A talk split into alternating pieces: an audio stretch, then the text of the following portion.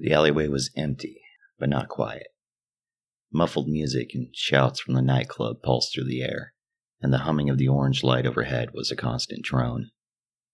I leaned against the brick wall and lit a cigarette. As I exhaled into the warm air, a couple walked past on the sidewalk, drunkenly swaying and giggling. They looked over at me, and one woman whispered something to the other. They broke into a bout of stifled laughter as they hurried along. I took another drag, closed my eyes. The side door opened and a small group of people clumsily stepped out, joking loudly. The men were trying to impress the women, who were equally as desperate for companionship, judging by the fake laughter and constant physical contact. They walked past me, and one man stopped, asking if I could spare smoke. I said nothing, but took one out of my pack and handed it to him. He took it, thanking me, and performed an exaggerated bow to the delight of the rest of the group. They walked off and disappeared into the night. More and more came out as the night wore on, some happy, some angry, some sick. Most people were just looking for an escape from their everyday grind, to remove themselves from their environment that only served to remind them of how miserable and complacent they had become. I kept my head down as they passed and let them be on their way. They weren't the reason for my visit. I had just stomped the last of my cigarette into the pavement when the music stopped and the last people walked out. They locked the doors behind them, both men talking loudly before noticing me and eyeing me suspiciously. I gave a nod, then stared up into the sky and waited as they gave me a wide berth. That meant my target was still inside. After I was sure that they were gone, I walked to the door, withdrawing the key copy I'd made a few days earlier after telling a manager inside. The door creaked as it opened, and I slipped in, shut it softly behind me, and locked it. The box next to the door had a green light that happily blinked next to a screen that read Armed. The alarm was just for show. I took a small pouch out of my back pocket and pinched the powder inside.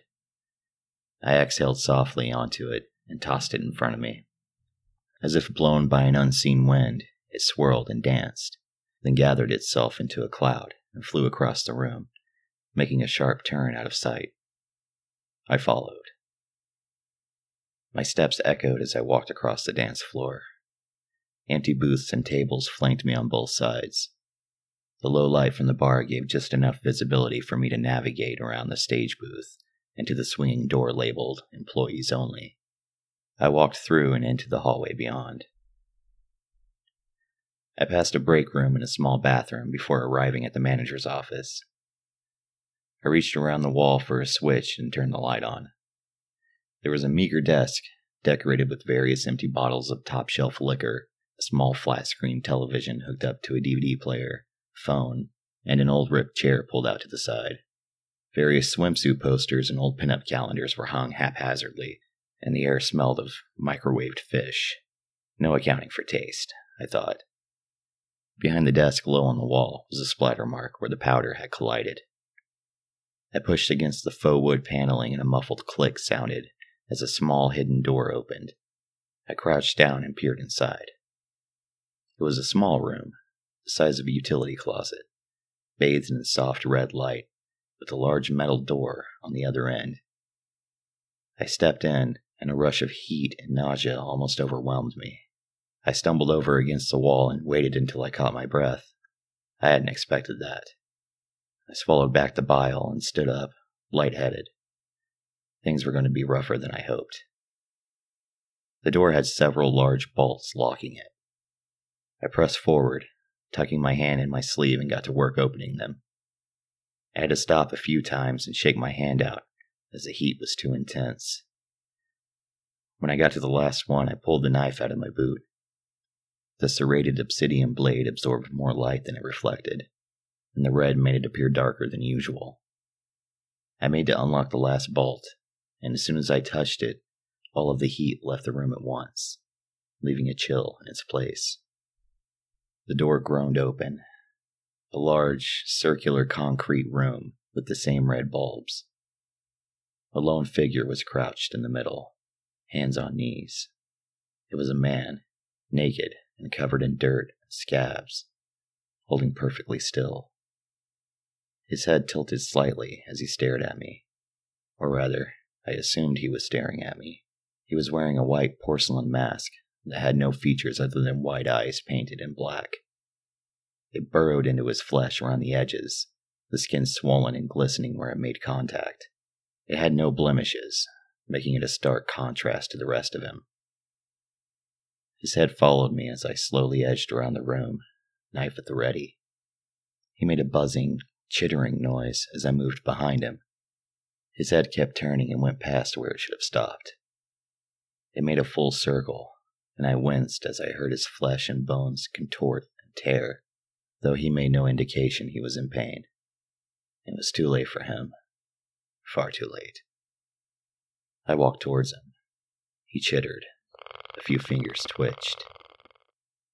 I gripped the knife tightly as I closed the distance between us, my heart pounding.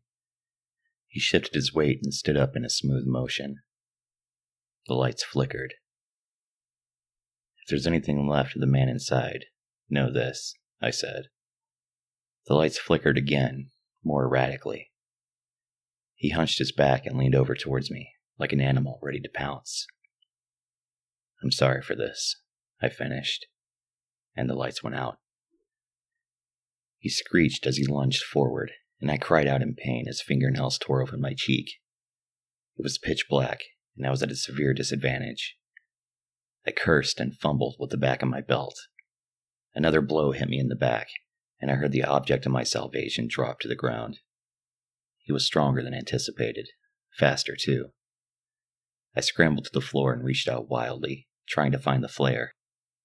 It had brushed up against my fingertips when my side was hit hard enough to roll me a few times. My ribs crunched and I stifled a yell. I had to focus. With great effort, I rose to my feet. A permanent grimace etched into my face as I clutched my side. As much as it pained me, I took a deep breath and held it in. An almost inaudible pattering was all the warning I had. I ducked and slashed the knife blindly as fast as I could. A fist rammed into my stomach and knocked the wind out of me, but I felt the knife make contact with something. He hissed in pain and I coughed, sputtering. I couldn't keep going for much longer, and I think we both knew that. Come on, I thought as I spun around and looked frantically. Hurry up and work, damn it.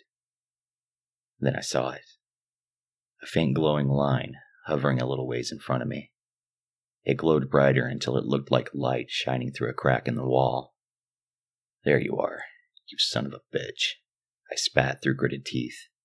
He lunged again, but I was ready. The juke put me just out of reach, and the knife caught his back as he passed, slicing from top to bottom.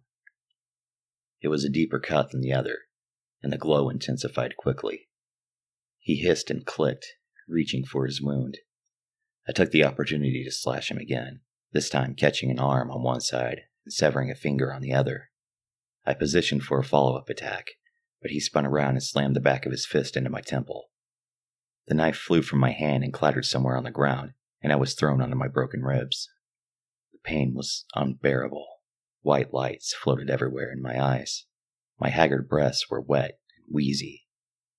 Through half closed eyes, I saw him approach, the stump where his finger had been shining like a small flashlight.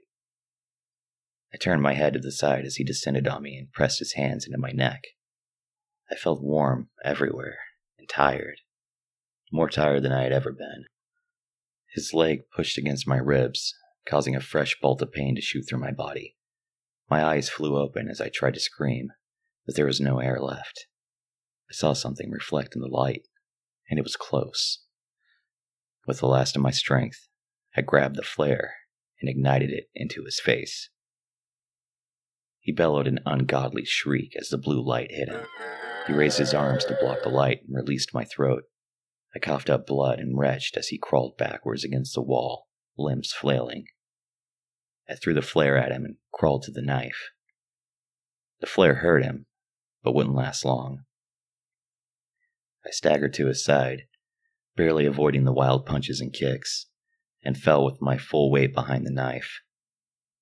It hit the mask where the left eye was and passed through it like butter. He froze mid thrash. I pushed away from him and breathed heavily. He raised a hand toward the hilt of the blade, as if to touch it, but stopped. He turned to me, and in the light of the flare, I witnessed the mask bubble and churn like boiling paint. It reshaped itself into the face of a woman, dark skinned and beautiful. Then it boiled away and became an old man, pale and wrinkled. It changed again several more times, in rapid succession. Men, women, each one made more unnerving with the knife buried into their eye. It stopped on one last face. My face. The mouth opened, and he tried to speak. Then his body collapsed into itself, a pile of ash. The mask fell, and before it reached the ground, had turned back into its original form, knife still in it. It was done. I had almost slipped into unconsciousness before I gathered my remaining willpower and dragged myself out of the room and back to the office. I pulled the cord and the phone fell down next to me. I picked up the receiver and dialed the number for the payphone outside. After two rings, a husky voice answered. How's the weather? the man asked. Shit, I answered, out of breath. I'm ready to go home. Ninety seconds, he replied. Bring the kit, I whispered. The phone fell from my hand, and I blacked out.